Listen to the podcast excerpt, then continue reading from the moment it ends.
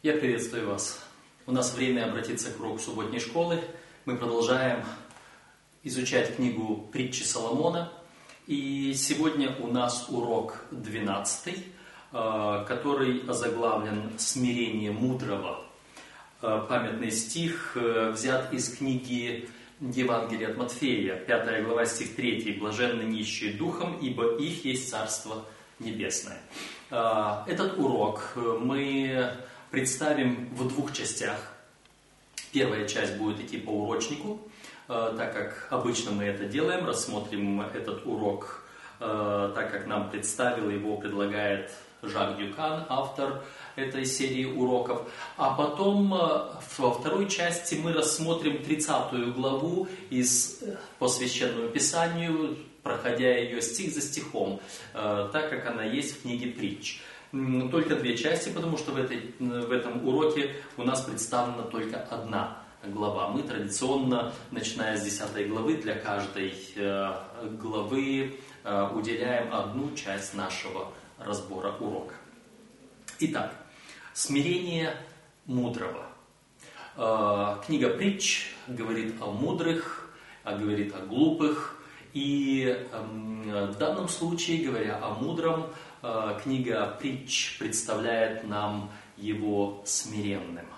Блаженные нищие духом, ибо их есть Царство Небесное. Смирение Библия считает важной добродетелью. Величайший из пророков Моисей назван наиболее смиренным человеком, когда-либо жившим на земле. Э, вообще он назван кратчайшим человеком.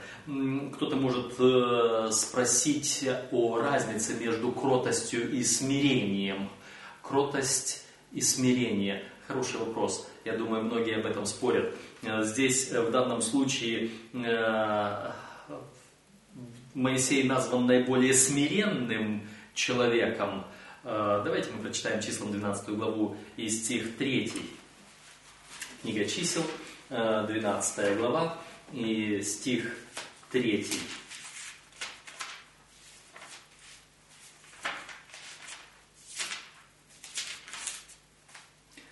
Моисей же был человек кратчайший из всех людей на земле. Здесь наиболее смиренный. Почему смирение и кротость? Смирение и кротость. Э, слово смирение происходит от э, слова мир. Тот, который смиряется – тот, который соглашается на мир. Э, какой человек называется кротким? А здесь уже происхождение слова от слова «короткий». Эм, и это объяснение уже не, не совсем понятно. В то, то же самое время кротость, э, э, вроде бы как в русской Библии кротость и смирение представлены как два разных термина, но в то же самое время они настолько э, граничат один э, э, с другим, и похоже, что переводчик не смог разобраться в разнице в английском языке между кротостью и смирением, а может быть там этот текст представлен одинаково, я, между прочим, не проверял этот текст в английском языке, потому что наш урок переведен с английского, э, а может быть э, в оригинале еврейском это слово использовано там, то, которое можно перевести как кротость, как смирение. В любом случае, я не стану зацикливаться на разнице между этими двумя словами. Кратчайший, смиренный, наиболее смиренный. Более-менее это нечто одно. Это человек, который не гордится, не возвышается, не превозносится. Человек, который с миром в сердце решает самые разные вопросы. Человек, который выдерживает самую различную критику, выдерживает самые различные негативные отношения. Это человек, который э, переносит страдания э, безропотно. Только я не думаю, что смирение можно довести и кротость можно довести до такой крайности, и оно останется положительным, когда этот человек тот, о которого, как в народе говорят, все ноги вытирают. Есть граница, есть предел. И иногда можно с кротостью и со смирением так ответить другому человеку, что тот почувствует, что он переступил грань дозволенного. Э, но это наш, наше размышление о том, какой человек смиренный, какой человек кроткий. Продолжаем рассматривать наш урок. Согласно Михея 6.8, основная обязанность людей смиренно мудренно ходить перед Богом вашим. Иисус также настаивает на том, что смирение является идеалом, к которому христиане должны стремиться. Кто молится, как это дитя, тот и больший в Царстве Божьем, Царстве Небесном, Матфея 18.4. То есть, э, смиренный человек – это тот, который не возвышается, который готов… Ребенок.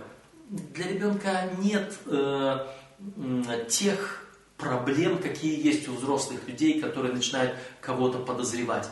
А не пытаешься ли ты сейчас воспользоваться мною в том или ином обстоятельстве?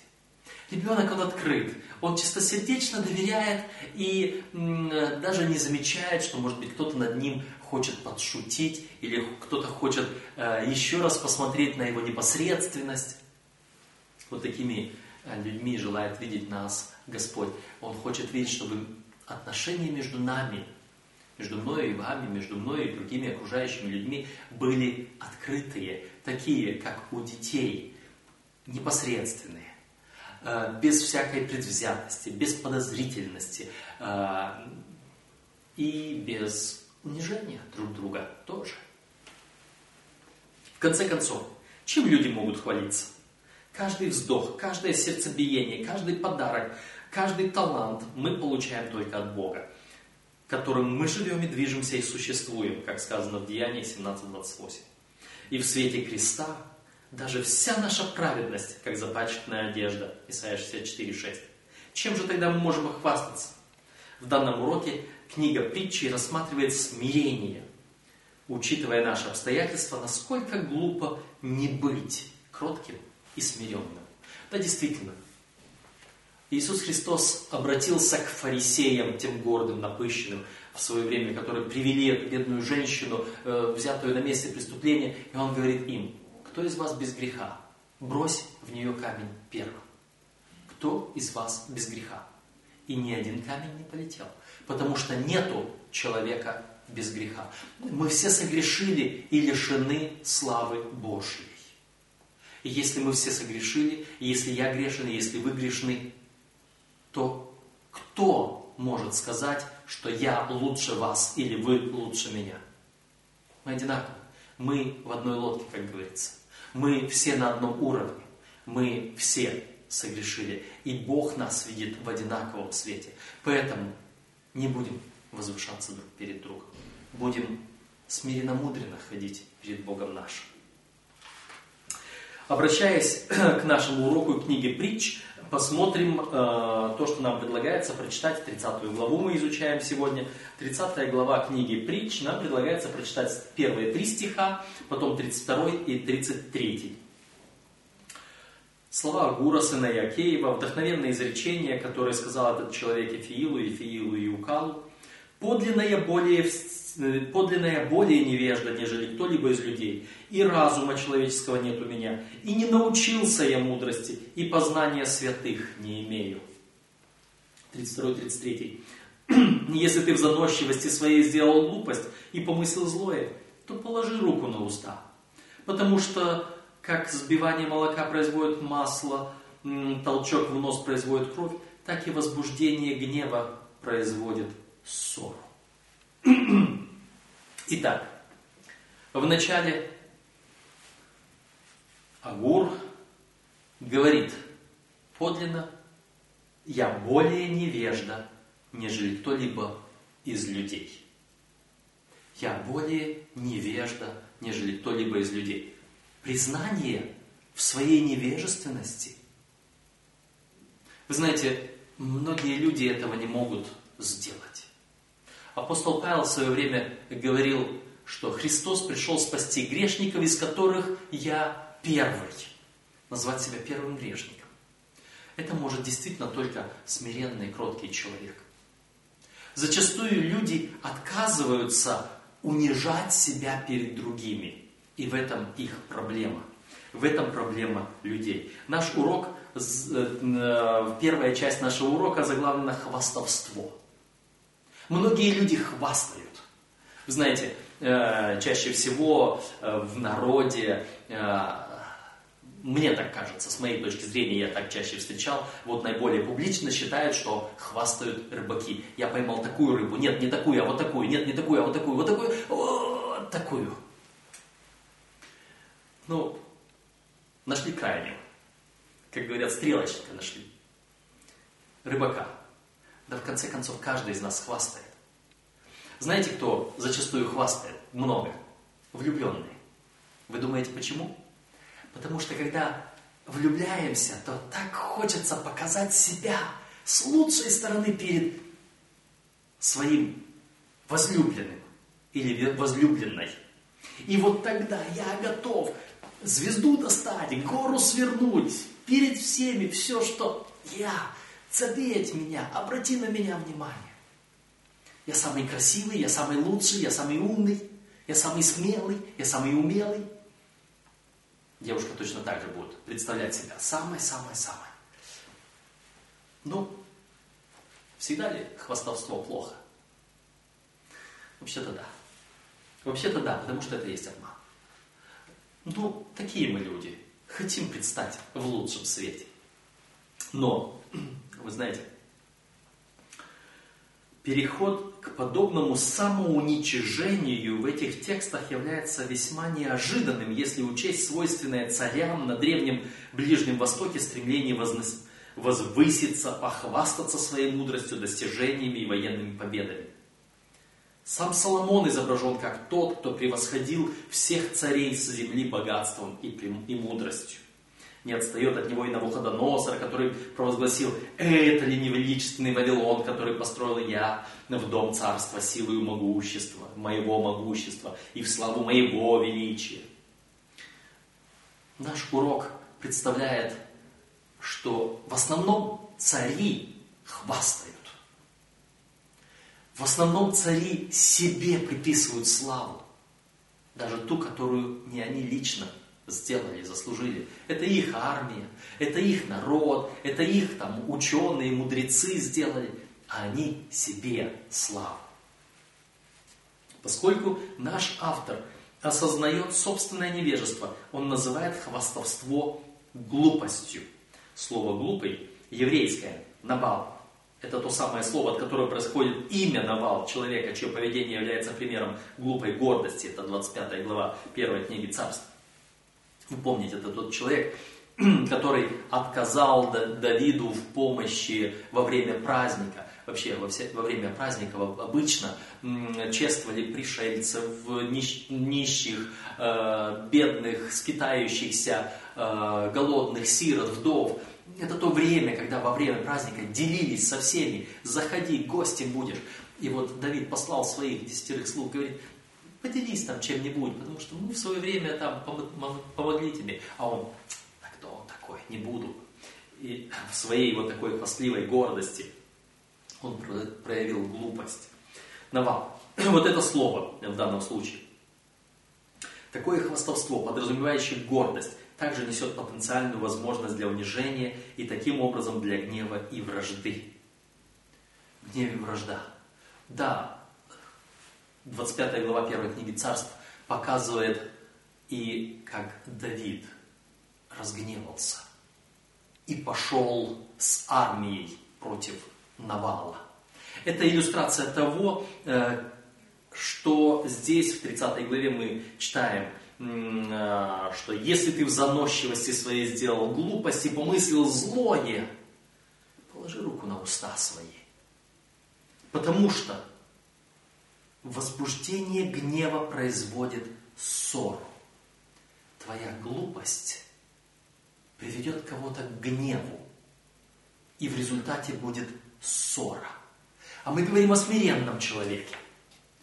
Смиренный, как мы сказали, от слова «мир», склоняющийся к миру, приходящий к миру. И вспомним историю Навала и Авигеи.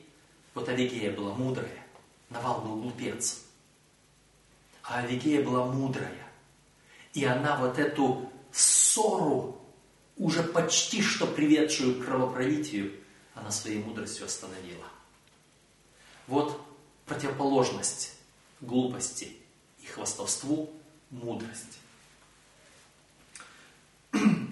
Апостол Павел также называет некоторые, некоторых членов своей церкви неразумными, хотя они считали себя мудрыми, и что еще хуже, хвалились этим. 2 Коринфянам 11 глава, 18-19 стихи, давайте прочитаем. 2 Коринфянам 11 глава, 18 и 19 стихи. Апостол пишет, как многие хвалятся по плоти, то и я буду хвалиться, ибо вы, люди разумные, охотно терпите неразумных. Люди разумные терпят неразумных, и неразумные это те, которые хвалятся. Зачастую мы разумно выслушаем этого глупца, хвалящегося, хвостуна, посмотрим на него, может быть, улыбнемся, отвернемся и пойдем. Помните, Соломон говорил, не отвечай глупому по глупости его, чтобы и тебе не уподобиться ему. Хотя иногда, он говорит, но иногда ответь глупому по глупости его, чтобы он не стал мудрецом в глазах своих. Иногда нужно отвечать, но это иногда. По большей части не отвечай. Не опускайся до его глупости. Снисходительно улыбнись, смирись и пойди своей дорогой. Итак, э, хвастовство не есть, не лучший вариант. Иисус Христос привел пример э, в Евангелии от Луки 18 главе э, двух человек, двух молящихся. Один фарисей начал молиться о себе, Господи, я благодарю, что я не таков, как прочие люди, или как вот этот мытарь.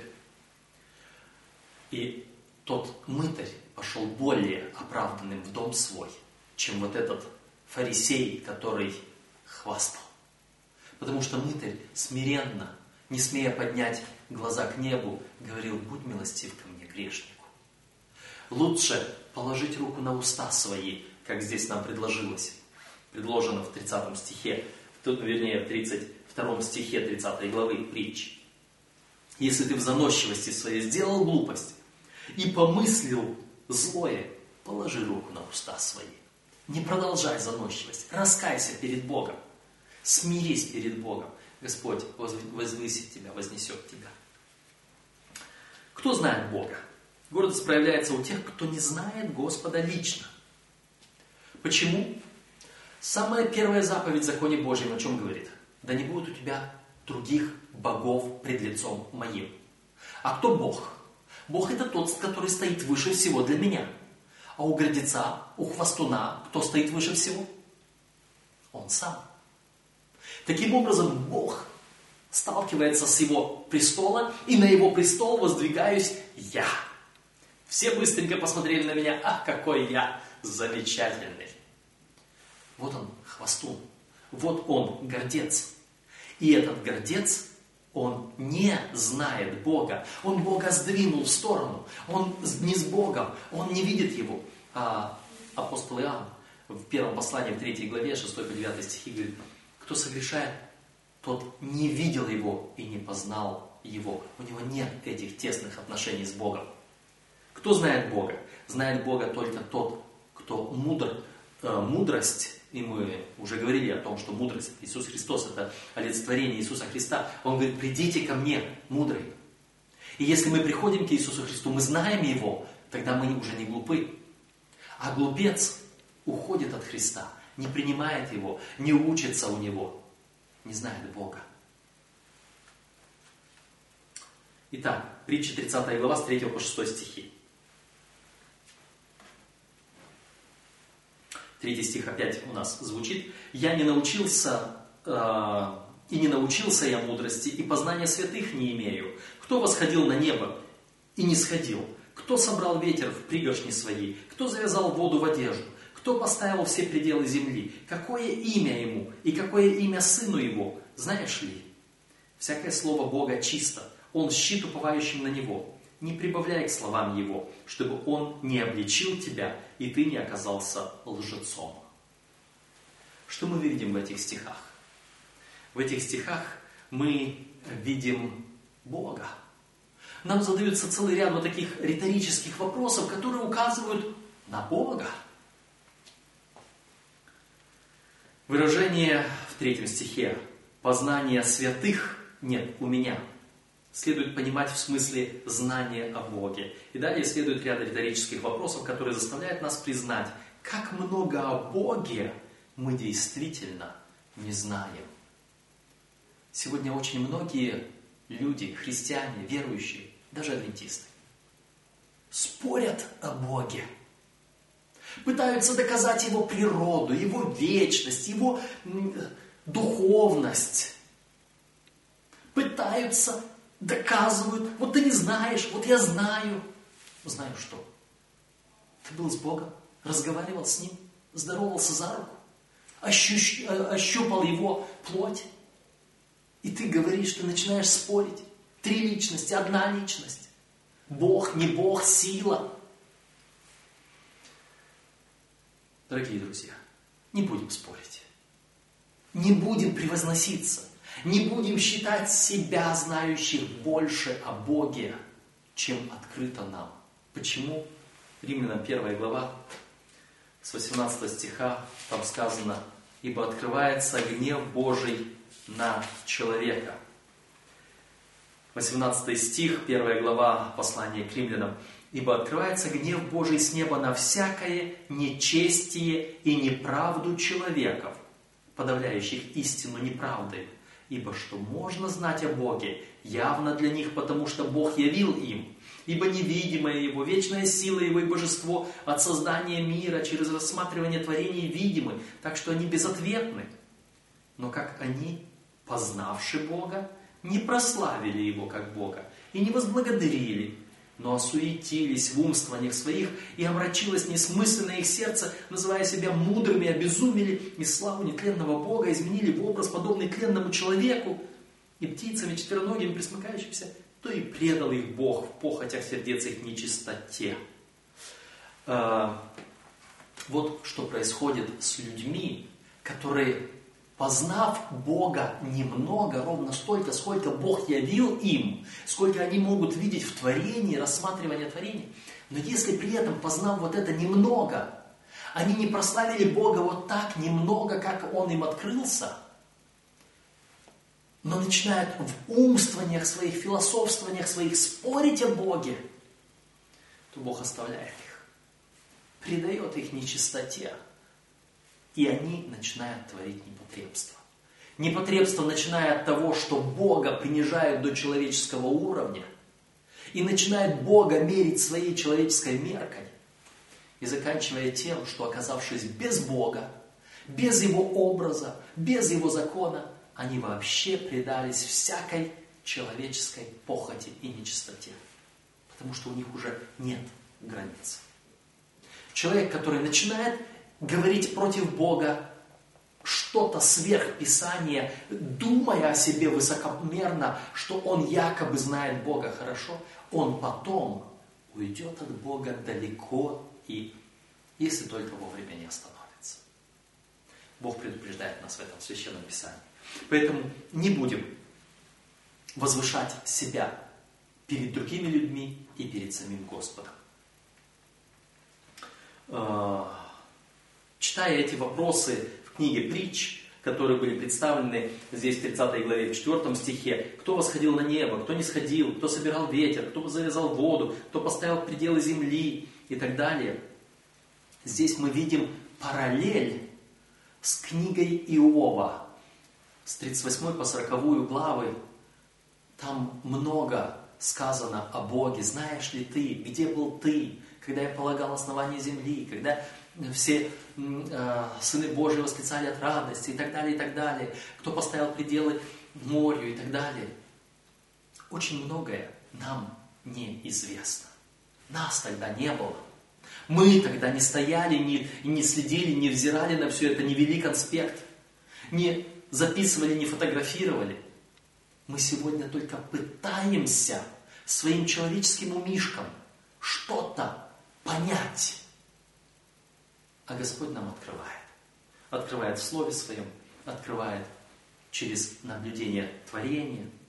Нам нужно смириться, нам нужно признать, принять Бога. Тот факт, что Бог является Творцом и что мы не можем полностью понять Его, дает нам важный урок относительно того, как мы должны относиться к Его письменному откровению, к Слову Божьему, которое ученые всегда подвергают сомнению. Видите, в чем проблема? Сегодня очень многое, многие вопросы, которые задают христианину, мы можем найти ответ только в Слове Божьем. Так написано. Так написано. И все. Для надменного ученого человека, который ставит свой разум превыше всего, это является абсурдом. Апостол Павел говорит, для этого мира это юродство есть.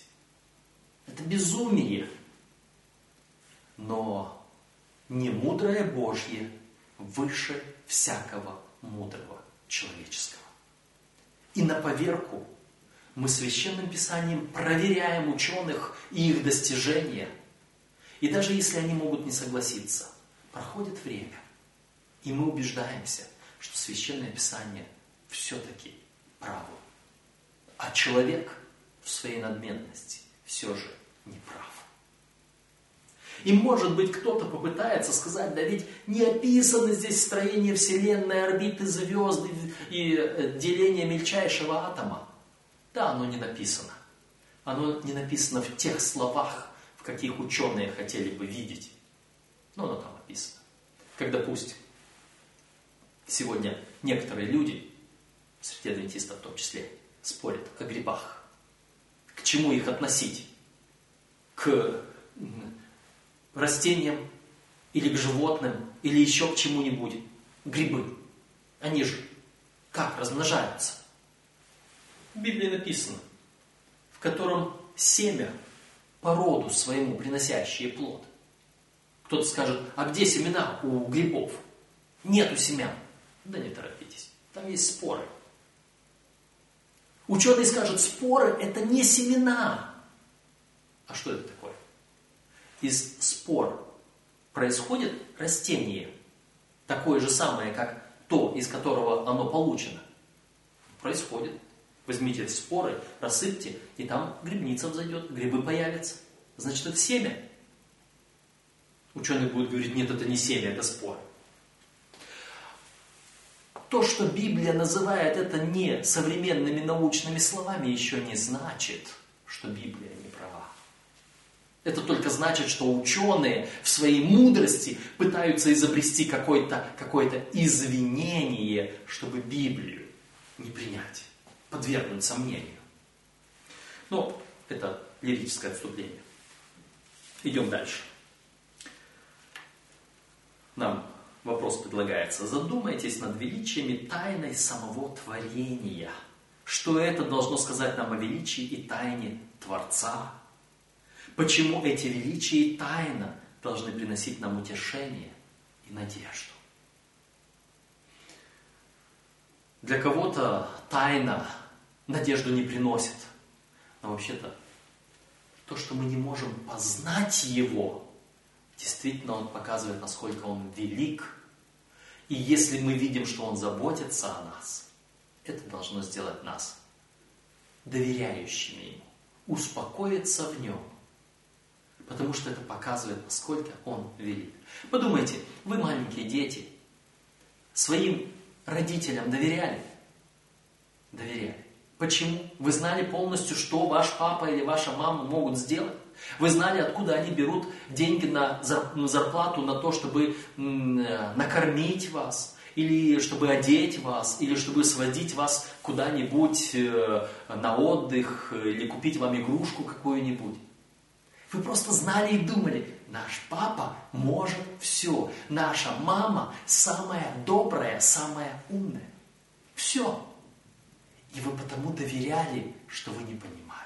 А потом подросли, немножко стали понимать, разбираться, стали подростками и стали говорить, м-м, ой, мои предки такие тупые, такие глупые, я уже знаю гораздо больше их. Вот человек такой. Потом немножко пройдет, и эти подростки станут взрослыми людьми и начнут признавать, да, все-таки мои родители были самыми умными по крайней мере, намного умнее, чем я тогда считал и думал, и намного умнее даже, чем я сейчас. Но это будет потом. А когда они подростки, тогда им так кажется, что они умнее своих родителей. Человек сегодня, как подросток, заносчивый, думает, что он умнее Бога. Потом что-то случится в жизни, и человек начинает признавать, все-таки к Богу надо обратиться. А Господь желает нам, чтобы мы были смиренными, скромными, как дети, которые доверяют родителям, чтобы мы так доверяли Богу нашему. В этом урок. Следующий, следующая часть говорит, не слишком много и не слишком мало. Читаем притчи 30 главу 7 по 9 стихи. Двух вещей я прошу у тебя. Не откажи мне, прежде нежели я умру суетую ложь удали от меня, нищеты и богатства не давай мне, питай меня насущным хлебом. Дабы присытившись, я не отрекся тебя и не сказал, кто Господь, и чтобы обеднев не стал красть и употреблять имя Бога моего в суе. Здесь обращается внимание на две важные вещи. Не дай мне ни нищеты, ни богатства. И то плохо, и то плохо. Самое главное здесь, что мы должны заметить, никаких крайностей. Любые крайности, любые фанатичности, любые уклонения до предела, они не хороши, они не добры. Никаких крайностей. Будьте нормальными. Будьте, держитесь золотой середины. И это важно. Ну, здесь все однозначно, четко сказано. Не давай мне э, богатство, потому что в богатстве я забуду Бога. Правильно. Сегодня очень многие, Христос не зря говорил, трудно имеющим богатство войти в Царство Небесное. Нет, не то, что невозможно. Есть много богатых людей, которых это богатство не, не обольщает. Есть много таких людей. Но в большинстве своем как только человек становится богатым. Это для проверки. Спрашивает человек. За десятину. Господу готов отдать его часть, десятую часть из твоего прибытка. Ну, если ты заработаешь рубль, ты готов 10 копеек отдать? Ну да, конечно, 10 копеек с рубля, конечно. Если ты заработаешь 10 рублей, ты готов 1 рубль отдать? Ну, Рубль. А что такое рубль? Да. Если ты заработаешь 100 рублей, ты готов 10 рублей отдать? Да. Не проблема. Если ты заработаешь 1000 рублей, ты готов 100 рублей отдать Богу? Конечно. Если ты заработаешь миллион, ты готов Богу отдать 100 тысяч? И человек начинает задуматься, 100 тысяч, это ж, это ж 100 тысяч. Ну, ну, Ладно. А если ты заработаешь 10 миллионов, ты готов отдать Богу 1 миллион? А вот на, на 1 миллион я себе, может, даже и квартиру подкупил бы. Ну, по крайней мере, шикарный автомобиль. М-м-м, это я уже подумаю.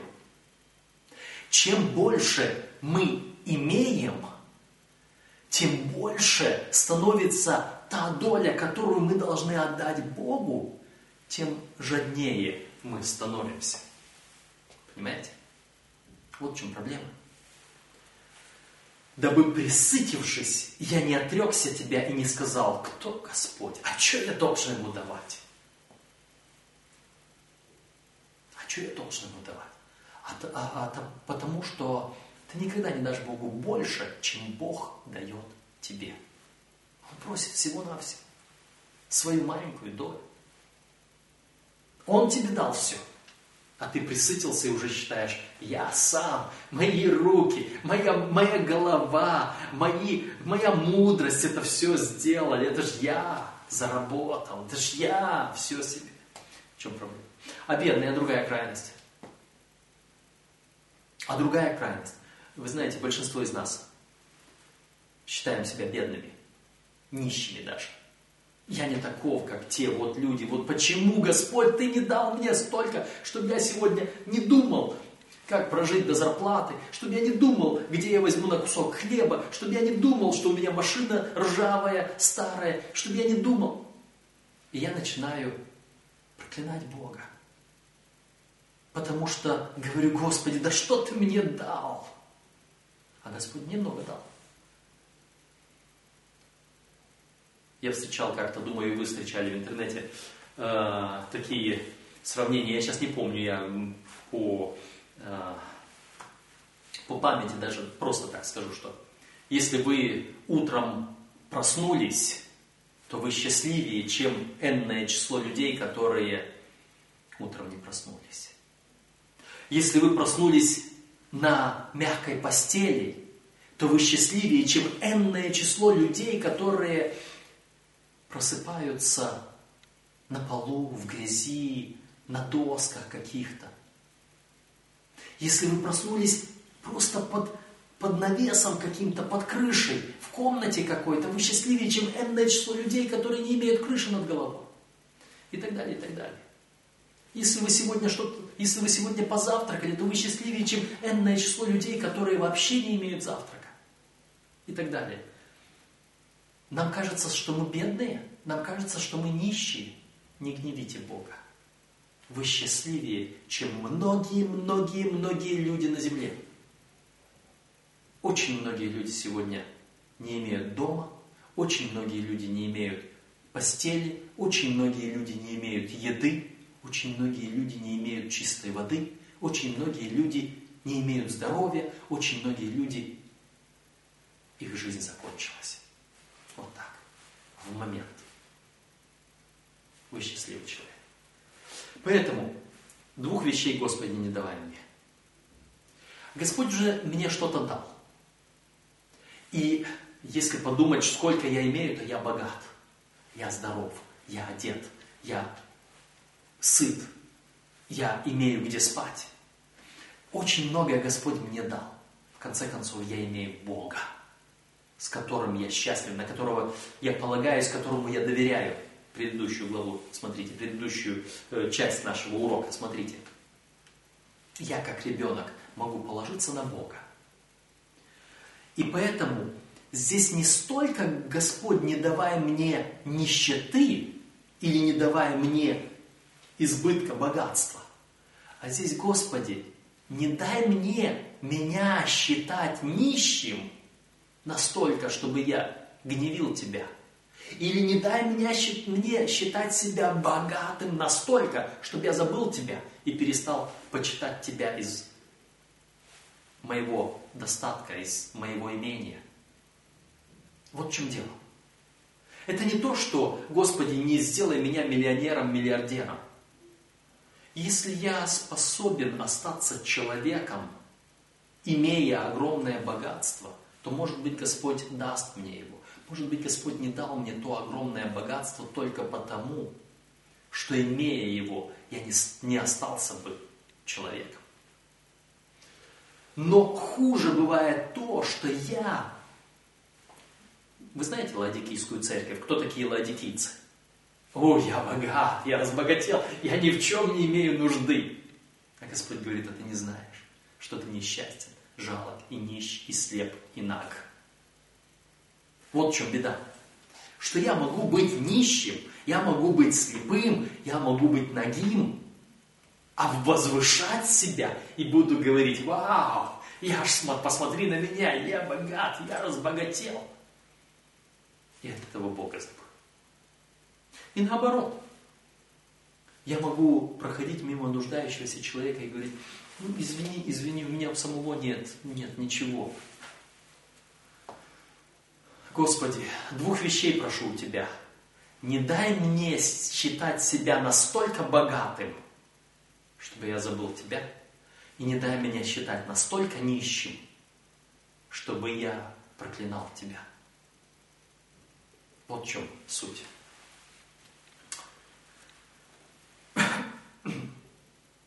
Нам предлагается ответить на вопрос.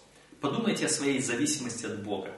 Если вы постоянно будете помнить эту суровую правду, как это поможет вам возрастать в вере.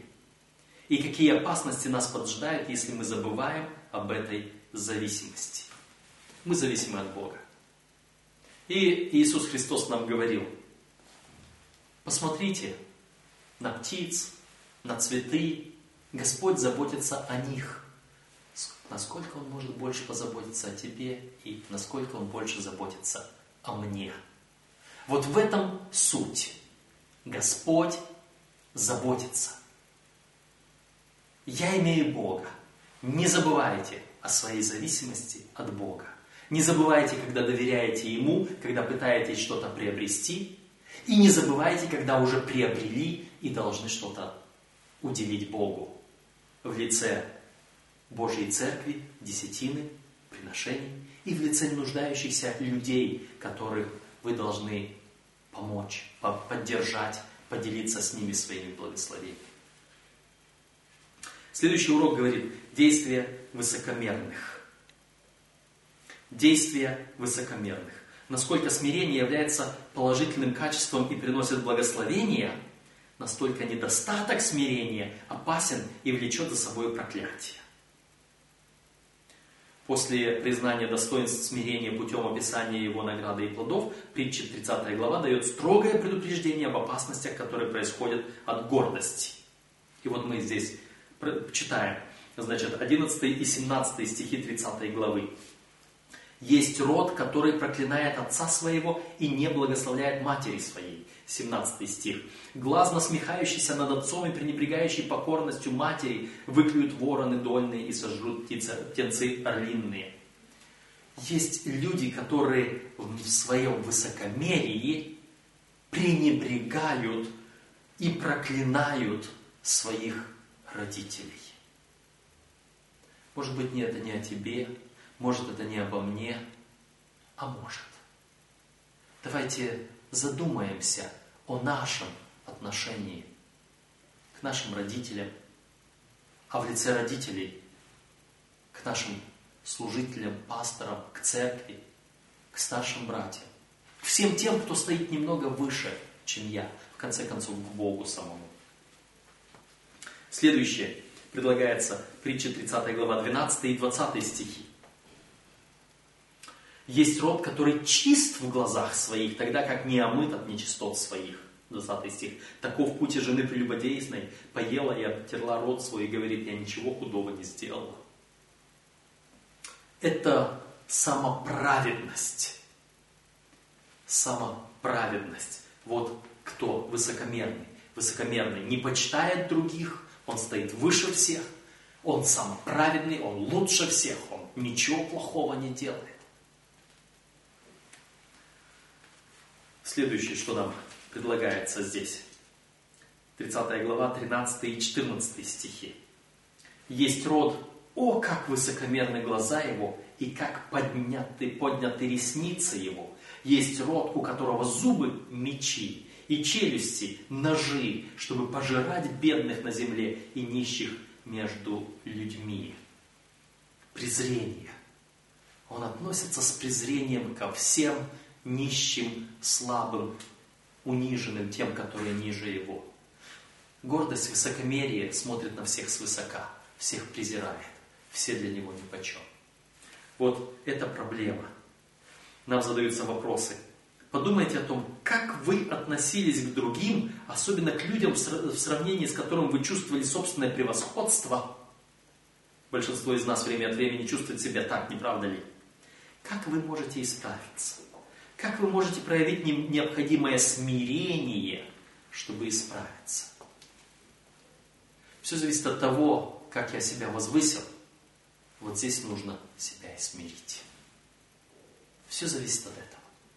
И давайте мы попросим Господа, чтобы Он напоминал нам Духом Своим Святым, когда мы вдруг возвышаемся, вдруг чувствуем себя, о, я лучше, чем он.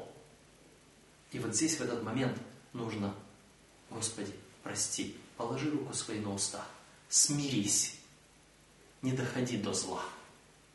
Не доходи до того, чтобы твое презрение вышло из мыслей твоих и воплотилось в твои слова, в твои действия, в твое отношение, в твое поведение. А если это уже произошло, то смири себя еще ниже, пойди и раскайся, попроси прощения. И дальше, если оно выразилось в каких-то делах злых, восстанови, погаси ущерб, сделай, что необходимо. Тогда будет смирение. Следующая часть называется «Урок из природы». Библия часто использует уроки природы и для притч, и для притчи Иисуса Христа, для притч Соломона. Это нормально, это естественно. Посмотри на природу. Нам предлагается прочитать 18-19 стихи книги, 30 главы книги притч. Три вещи непостижимы для меня, и четырех я не понимаю. Пути орла на небе, пути змея на скале, пути корабля среди моря и пути мужчины к девице. Зачастую мы смотрим на мир вокруг нас, на природу, и там есть много непостижимого, много непонятного. Мы смотрим на природу, мы учимся. В конце концов, Господь через творение, через рассматривание творений открывает нам себя. Мы познаем Бога из природы. А гуру видит тайну даже в обычных вещах. Казалось бы, обычные вещи. Птица летит, змей ползет, корабль плывет, человеческие взаимоотношения. Он говорит, непостижимо для меня. И действительно, если вы начнете задавать многие вопросы обо всем этом, оно станет для вас тоже непостижимым. Вам кажется, что вы знаете, а, а действительно, ответьте на некоторые вопросы по поводу этого, что, что знаете. Каким образом птица находит там свой путь? Каким образом орел со своей высоты видит там, на земле, мелочи всякие? Каким образом вот эти перья легкие держат его тяжелым? Каким образом? Много-много разных вопросов.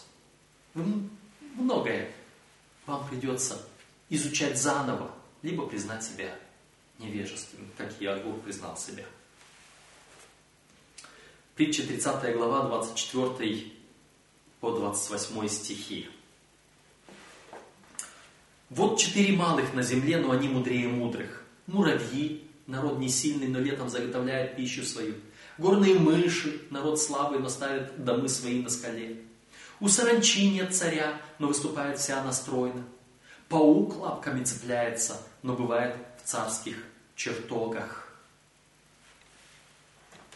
Когда мы обращали внимание на вот таких мелких животных, на того же самого паука, раньше Соломон говорил, ленивец, пойди научись у муравья. Я о муравье здесь Агур говорит. А о пауке. Когда мы подходили к паутине не с метелкой, чтобы смести ее, а с удивлением, чтобы рассмотреть эту красивую паутину, на которой может быть капельки росы, как жемчужины, искрятся на солнце, как алмазы. И мы смотрели на эту красоту, на эту симметрию и думали о том маленьком паучке, как Господь ему вложил в его головку, вот ту ничтожную, вот делать вот это все. Загадки природы. И в то же самое время этот маленький паучок, он бывает и в царских хоромах. Даже туда он проползает. Даже туда, где должна быть чистота и стерильность. Он бывает там, и он говорит, а я подчас, моя вот эта вот чистая паутина почище многих ваших вещей, даже в царском доме. Ну ладно, учитесь у природы. Подумайте о некоторых простейших вещах в природе. Лист дерева, капля воды, морская раковина. Как тот факт, что даже эти вещи полны тайн, помогает нам оставаться смиренными. Чаще всего наш ответ, ой, да, я знаю, я знаю, я знаю, ты можешь не говорить мне. Действительно знаешь. Ответь на вопрос. И вот некоторые вопросы заставляют нас смириться. Или вы не смиряетесь, или вы сразу находите, парируете чем-то таким, у вас уже сразу есть дежурный ответ. Хе-хе, подумаешь, кто не знает этого, а вот ты скажи. Ты мне задаешь вопросы. Это, это, это каждый знает, а вот ты скажи. И все, и мы уже выглядим в глазах других кем-то умным, да? Для дальнейшего изучения к Библии также необходимо проявлять уважение и почтительность. Никогда не пользоваться ею как обычной книгой или обращаться с нею небрежно. Никогда не следует цитировать Писание в шутке или пересказывать, желая остроумно выразиться. Почему? Всякое слово Бога чисто, как серебро, очищенное от земли в горниле, семь раз переплавленное. Это нам говорится в духе пророчества в книге «Воспитание» на странице 244. Не возвышайтесь, не надмевайтесь, не, хвасту, не, не хвастайте, не хвалитесь, не ставьте себя выше всего божественного, в том числе и выше Слова Божьего. Не используйте его с надменностью. Будьте смиренны. Книга «Желание веков», 299-300 страница. Первыми словами Христа к народу там на горе были слова о блаженствах. «Блаженны те, — сказал он, — кто признает свою духовную бедность и чувствует нужду в искуплении». Евангелие должно быть проповедано бедным. Оно открывается не гордым духом, не тем, кто считает себя богатым, ни в чем не нуждающимся, но смиренным и кающимся. Господь не может исцелить человека до тех пор, пока тот не убедится в своей слабости, не освободится от всякого самодовольства и не верит себя Божьему водительству. Только тогда он может принять дар, который Господь хочет дать ему. Душе, сознающей свою нужду, ни в чем не будет отказано. Такой человек обретает беспрепятственный доступ к тому, в ком обитает вся полнота. Если вы не смиритесь под крепкую руку Божью, Он не сможет вознести вас. И в этом наш урок сегодня.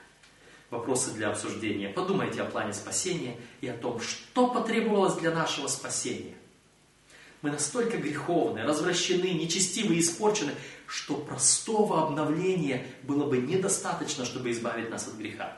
Никакое наше возрождение и восстановление не сможет спасти нас. Мы нуждаемся в заместительной жертве, в том, кто на законных основаниях занял бы наше место в одной праведности, и одной праведности которого было бы достаточно, чтобы примирить нас с Богом. Подумайте, насколько Бог, превознесенный, правитель Вселенной, Творец этого мира, которому подчиняются мириады звезд, планет и бесчисленное число миров и разумных существ. Но Он оставил все это. Он спустился в грязь нашей земли, чтобы меня и тебя поднять из этой грязи. Он смирился – уничижил себя, сделал себя подобным рабу, по виду сделался как человек. А я, а ты, мы еще гордимся, мы еще возвышаемся. Если мы гордимся и возвышаемся, то этот смиренный не сможет принять. Он просто не сможет нас принять. Он уничижил себя – чтобы поднять нас из грязи греха. А если я не признаю себя в грязи, если я не признаю себя грешным, он скажет, я пришел за грешником, ты не грешник, значит я пришел не за тобой. Только смиренным Бог дает благодать, а гордым противится, чтобы это не было против тебя. И я постараюсь, чтобы это не было против меня. Да благословит Господь.